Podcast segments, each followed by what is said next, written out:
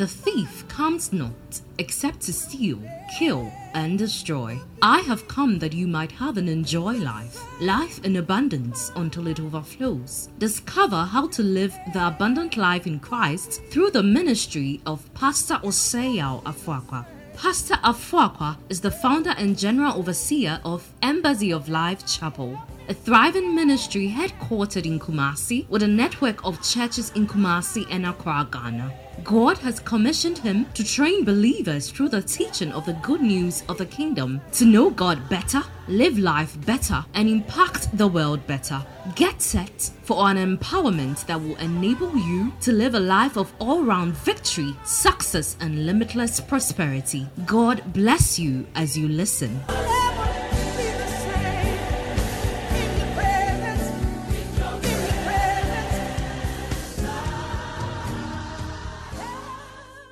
Hello and welcome to Excel today. I trust that you've had a fruitful week and you are expecting that our time together will be a great blessing to you. Let's pray together.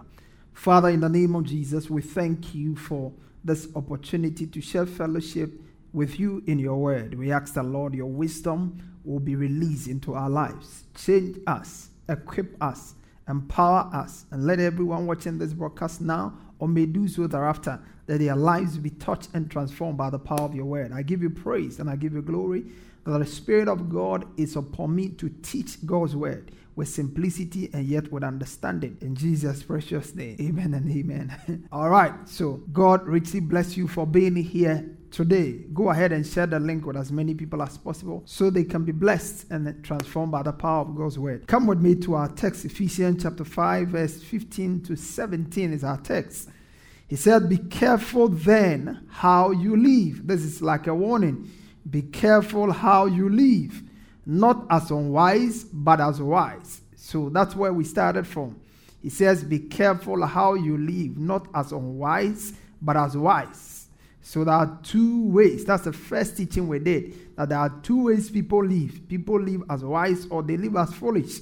So that's where we started from. And in all everywhere people are you will find that they are in these two categories. I, I like it. When the bible says that when uh, rebecca conceived and they were looking at the fact that the angel visited it says that two nations are in your womb and two manner of people shall come out shall be separated from your bowels. Now those two manner of people are everywhere. They are the wise they are the foolish. So you either belong to one of those two camps. There is no neutral place for anyone. Either you are walking consciously in wisdom or you are walking unconsciously in foolishness. So we are looking at how wise people live, living as wise. That's what the whole teaching is about. How do wise people live?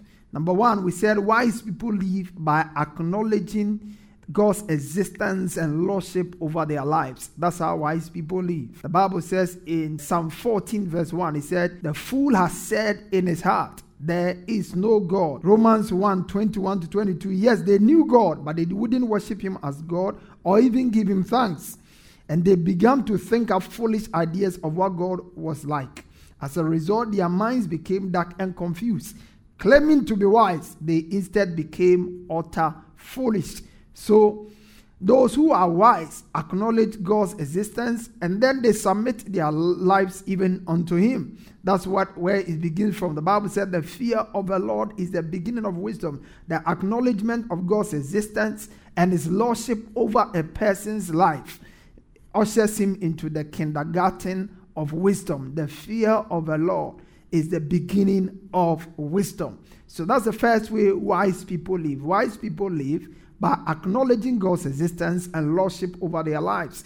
Number two is what we are going to focus on today. Come with me to the book of Luke, chapter 12, verse 13 to 21. And someone called from the crowd, Teacher, please tell my brother to divide our father's estate with me.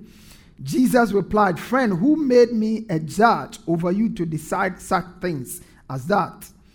Then he said, Beware, guard against every form of greed um, life is not measured by how much you owe. Two guys come to Jesus, apparently fighting over their inheritance. And then one appeals to Jesus to step in and intervene on his behalf. Jesus replies that I'm not who made me a judge, like you just heard. But he goes on to establish something. He says, The reason why you are irate, the reason why you are not ready to let go, you want to hold your brother by the neck, is because you are greedy. Then he tells him, Your life does not consist in the abundance of things which you possess. I believe that this generation needs to hear that this word again and again. A lot of people find fulfillment, they find meaning, they find success in what they have. The car they drive, the house they live in, the, the, work, the place they work, the kind of family they have. All of these things are great. But Jesus said, A man's life does not consist in the abundance of things he possesses. Jesus said, Life is not in things. If life is not in things, then in what can we find life? Jesus goes on to establish with a story. And by the end of the story, we will see how Jesus measures life. He said, You guys measure life by how much of things you have. I want to show you the true measure of life. So he begins to tell a story. What's the story? He tells a story. He said, Then he told them a story. A rich man had a fertile farm that produced fine crops. He said to himself, What should I do? I don't have room for all my crops. This is bumper harvest. Then he said, I know I will tear down my barns and build bigger ones. Then I'll have room enough to store all my wheat and other goods. I will sit back and say to myself, My friend, you have enough stored away for years to come. Now take it easy, eat, drink, and be merry. But God said to him, You fool, take note of that word. You fool, you will die this very night. Then who will get everything you've worked for? All the things that you have used to define your life. You are going to die, and when you die, we are going to see who is going to get all of that. Yes, a person is a fool to store up earthly wealth, but not have a rich relationship with God. A person is a fool to store up earthly wealth and not yet have a rich relationship with God. So Jesus said, You don't have to measure your life by what you have and what you don't have. If you want to know the true measure of your life, measure it by your relationship with the Lord. That's what makes all the difference. So we are saying today that wise people live by pursuing a rich relationship with God. This man obviously he had pursued wealth the accumulation of wealth. You remember what the Bible says in First Timothy chapter 6? It says that the love of money is the root of all evil. This man obviously loved money and pursued money until he had enough of it. And he didn't know what to do with the rest of his wealth. So he was talking and bragging. Then Jesus said, Anyone who makes financial pursuit his ultimate number one pursuit in life without being conscious that the most important thing in life is to develop a rich relationship with God is a fool. So we say that a wise person is one who lives his life by pursuing a rich relationship with the Lord. On that score, can I ask you, are you living as wise or you are living as foolish? Is the pursuit of a rich relationship with God a priority for you, or is something that you can't be bothered about at all? You're obsessed with getting and getting, and you don't even have room for God in your life. Are you living your life in that manner, or you have you are living your life in such a way that Jesus has a central place in your life? The Bible says encourages us to lay up treasure, but it tells us where to lay treasure. He said, Don't store up treasure. Matthew chapter 6, verse 19 to 21. He said, Don't store up treasure in a place where you can easily lose it, but lay up treasure, store up your inheritance in a place where it is most secure. Can I tell you something? The most place your inheritance, all your investment can be most secure is in Christ. In Christ, everything is secure. Outside Christ, life is full of crisis. It's your choice to make today. It's your choice to make to decide that you are going you are not just going to acknowledge God and his lordship, his existence and lordship over your life, but you are going to make a decision that from henceforth you are going to develop a quality spiritual vibrant relationship with God. That's what it's about. Wise people acknowledge God's existence and lordship over their lives, and because they mean it, they pursue a rich relationship with God. Not only do they acknowledge His existence, but they consciously enter into a rich relationship with God. What does it mean to have a rich relationship with God? A few things. One, I believe to have a rich relationship with God is to know and be known by God. God wants to know you and you must also seek to know him. God wants you to know him. He gave us Christ so we can know him. Philip asked Jesus, Show us the Father. Jesus said, Have I been with you all this while you're asking me, Show me the Father? The reason why I came was to reveal the Father to you. God sent his only begotten Son so that through him we can get to know him. That's how bad God wants us to know him. That's how much God wants us to be close to him. He's given us access unto himself, who is Christ. And so a rich relationship with God means that you know God and God knows you. Matthew 7 21, he said, In that day, many will say, I did that, I did that, I did that. And he said, Go away from me, for I never knew you. May that never be your testimony. And if you accept Christ as your Lord and Savior, Jesus, God can never tell you He doesn't know you. Because once you accept Christ, obviously Christ brings you into His Father. Okay, this was knowing God was the top priority of Apostle Paul. Even when he was coming to the later years of his life and ministry, one cry that was strong in his heart is that, that I may know you that I may know you and the power of his resurrection and the fellowship of his suffering. That was his cry. Apostle Paul was not just a professional, he wasn't a professional Christian, he was a very practical Christian. The Bible talks about this in Titus chapter 1, verse 15 to 16. He said, Unto the pure, all things are pure, but unto them which are defiled is nothing pure, but their minds and consciences are defiled. They profess that they know God but in works they deny him. So people can profess to know God, but by their lifestyle they deny him. Which of category are you a professional one who confesses your knowledge of Christ without practicing your knowledge of Christ? A person who has a rich relationship with God knows God and God also knows him. First Corinthians 8 3 he says, If any man loves anyone loves God, this one is known by him. So God does not know everybody, but he, he really knows those who love him. And the Bible says, Eyes have not seen nor ear heard, neither have it entered into the heart of men the things which God has prepared for them that love him. May you enter into the category of those who love God from today in Jesus' precious name. We'll look into scripture. God knew Abraham he could visit Abraham. He shared fellowship with Abraham. Genesis chapter 18, verse 19. He said, I for I know him. I know him. I know him. If there is one person I know on the earth, Abraham is that person. Again, God also knew uh, the man Job and boasted about him. He said, There is nobody like him. This is one who fears me and walks in righteousness. That was God's own testimony about Job. What's God's testimony about you? Are you someone that God can testify that you are a man after his heart, or your heart is after something else? Are you one who is living your life daily in active pursuit of a closer walk with God? Or you are somebody who can't be bothered at all? Whether you get you are hot or you are cold, you can't simply afford, you can't simply be bothered. Now look at number two, a, sec- a second way or a second meaning of rich relationship with God is to bond with God so intimately that he can entrust you with his deepest secrets. That is a man who knows God. A man who knows God has a strong bond with God.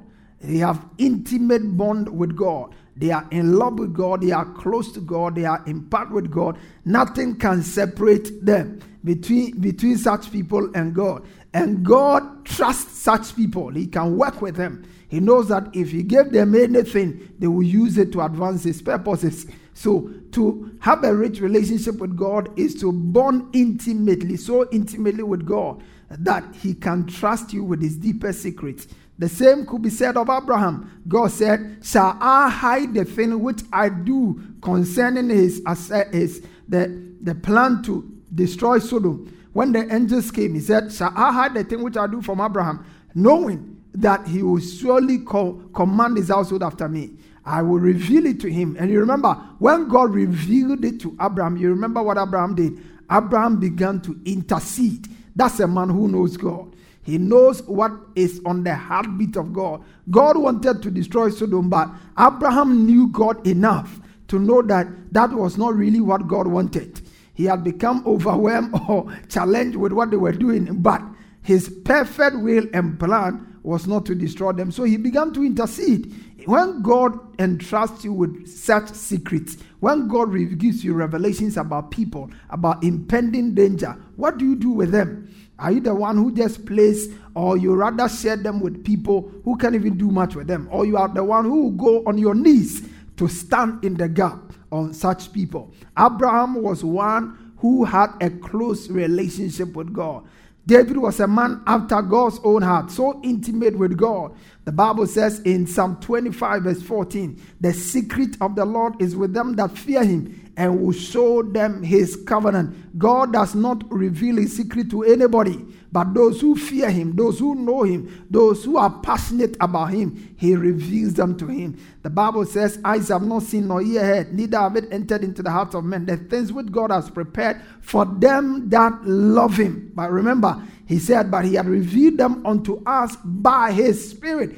God reveals his secret to his lovers. May you become one of those, those lovers of God who have access to his uncommon secret in Jesus' precious name. In the book of John 15 15, he said, Henceforth I call you no longer servants. The relationship has changed. At some point in Jesus' walk with his servants, he called them servants. But at certain point, when the relationship had become stronger and they had bonded so well, he looked at them and said, I call you no longer servants, but I call you friends, because whatever the Father has given me, I have revealed to you. I pray that you will join those close network of people, people that God can trust, people that God can work with, people that God can commit important responsibilities and assignments to in Jesus' precious name. Four things to note about a rich relationship with God as I prepare to bring this episode to a close. Number one, it is the most important relationship you can have on the earth. I know all of us have relationships. You have family relationship, marital relationship, professional relationship, all kinds of relationships. Everybody is connected to someone or some people. But I want you to know today that if there is one relationship that you must prioritize in your life and pursue above all other relationships, this is it. This is it. This is your relationship with the Lord. This is the most important relationship. The Bible says in Matthew 6:33, "Seek ye first when you pursue this relationship and the righteousness that accompanies that relationship, every other thing can be added unto you." Now imagine this, if you also ignore this relationship, every other thing will be taken away from you. No wonder a lot of people have everything, but because they don't have a rich and a meaningful relationship with God, they are not able to make sense out of their lives. They have everything one could wish for in life, except an enjoyable life which, they, which has eluded them. Look at this. The Bible says in Acts chapter 17, verse 28, He says, For in Him we live, in Him we move in Him, we have our being. In Him. So when He's not there, take Him out. You cannot live. Take Him out. You cannot move. And take Him out. You have no being. So you, you seem to, there's, there are people who, are, who seem, seem to have a certain kind of life. No wonder in the book of Psalms, David said, I saw the wicked in great power. But later on, I was looking for him, I couldn't find him. I looked for him everywhere, I couldn't find him. He says, Don't worry about the prosperity of the wicked, for he shall soon be cut down like grass. Except God establishes you, your future and your, your foundation is weak. So this is key. John 15, 3. He said, I am the vine, you are the branches. Without me, you can do nothing. What is it that you are seeking to accomplish in life? You have decided to set God aside it's a, it's a, you are in a very bad game because there's no way you can accomplish that goal, fulfill that dream, and become all that God will have you be without pursuing a rich relationship with God. It's my prayer that you will make a quality choice, that henceforth You are intentionally going to develop this relationship. Number two, it is the most profitable relationship in life. Every relationship has a certain measure of profit it delivers into our lives. Your professional relationships gives you a certain measure of benefit. Your uh, family relationship give you a certain measure of benefit, but there is this relationship that gives you benefit in this life and the life hereafter. We are told in First Timothy chapter 4, verse 6, 7 to 8. He says, But refuse profane and old wives' fables, and exercise yourself unto godliness, for bodily exercise profited little, but godliness is profitable. A rich relationship with God, which translates to a godly life, is profitable unto all things, having the promise of the life which now is and of that which is to come. There is a relationship that secures your life in the here and the now, and then it secures your life in all of eternity. Have you entered into that relationship? And are you consciously developing that relationship? This is the only relationship that is eternal. And other people who are also into this relationship, every other relationship without a relationship with God is temporal. When death comes, that marks the end of that relationship. But when you have a relationship with Christ, you don't die, you only sleep. I pray that you will be conscious at developing this all important relationship in your life. The rich fool was so described because he made every investment except the most important relationship. He invested in everything in his business, in his family, in his friends except in consciously investing in developing in a rich relationship with God. Number three, a rich relationship with God never happens accidentally. Pastor, I like what you are talking about. I also want to have a rich relationship with God. It's good. Great is your desire. It's good to know that you have a desire to have a rich relationship with God. But it's important, I tell you, that a rich relationship does not happen just by wishing it, desiring it. No, there is more to it than, than just desire. If it was just about wishes, everybody will enter into that kind of relationship. Everybody will become that close to God. Look at this man. This man did not become rich accidentally, he took steps he planted a garden, he planted a farm, he built uh, storerooms. All of these took steps. He saved money. This was intentional. He was very intentional. He took steps gradually to eventually end up with the amount of money he had, with the riches he had. It's the same thing. The same steps we take to become rich physically, they are the same steps in another direction we take in order to become rich spiritually. If you are going to develop a rich relationship with God, it begins with a clear sense of purpose and perseverance. You need to make a decision and be committed to that decision. You need to constantly invest in it. It's not something that you can just uh, hit and run. No, a rich relationship never happens accidentally. David said, One thing I desire, one thing I will seek after there is something you desire, but you must go beyond desiring to seeking after it. That's where it will only become a reality. The Bible says, Ask, ye shall, it shall be given, seek, ye shall find. He said, You shall seek me and find me when you shall search for me with all of your heart. As I close, a rich relationship with God is only possible when you are born again until you are born again, you cannot enter into a close relationship with God. If you must develop a rich relationship with God, it begins with new birth. The Bible said, except a man be born again, he cannot enter into the kingdom. Now, if you cannot enter into God's kingdom, how can you enter into a relationship with him? So, you need to be born again. A rich relationship with God is possible. And if you are born again, then you don't have to remain a baby. You have to grow, you have to desire, you have to do all the things you need to do in order to develop a rich relationship with God. Your access into a relationship with God is Christ. He is the way, He is the truth, He is the life. In the book of Ephesians 2:18, it says, Through him we both have access by one spirit to God. We have access by one spirit to the Father. Through who? Through Christ. So if you don't know Christ, you cannot uh, enter into a rich relationship with God. That's where it actually starts from. The foundation of a rich relationship with God is placing your faith in Christ as your Lord and Savior. Maybe you've never made that decision. Maybe you've never prayed the sinner's prayer.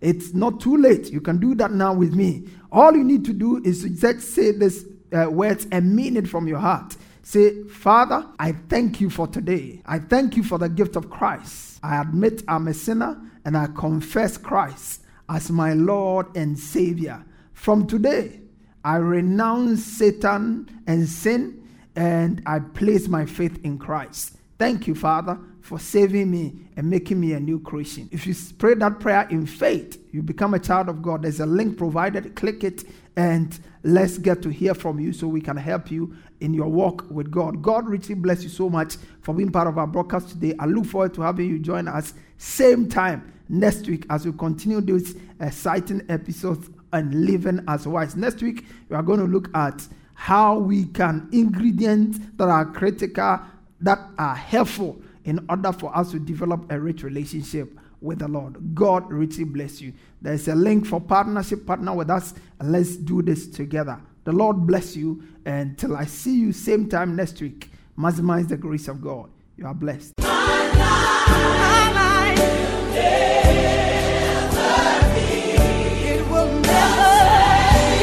Pastor Afoakwa has just placed in your hands the key for all round victory, success, and limitless prosperity. Share your testimonies with us on 020 422 5790 or email us at embassyoflifechapel at gmail.com. Get interactive with Pastor Afoakwa on Facebook, Instagram, and Twitter. For more information, visit our website at www.embassyoflife.org. Fellowship with us this and every Sunday for our service at our headquarter church from 8:30 a.m. to 11 a.m. for our good news service and on Wednesdays for our discovery service from 6 p.m. to 8 p.m. Our church auditorium is located on the top floor of Nanama Ejakoma Plaza, opposite the Unity Oil Station, Santata Runabout, Kumasi, Ghana. Alternatively, you can join us online for our services on Embassy of Life Chapel Facebook or YouTube pages. God richly bless you.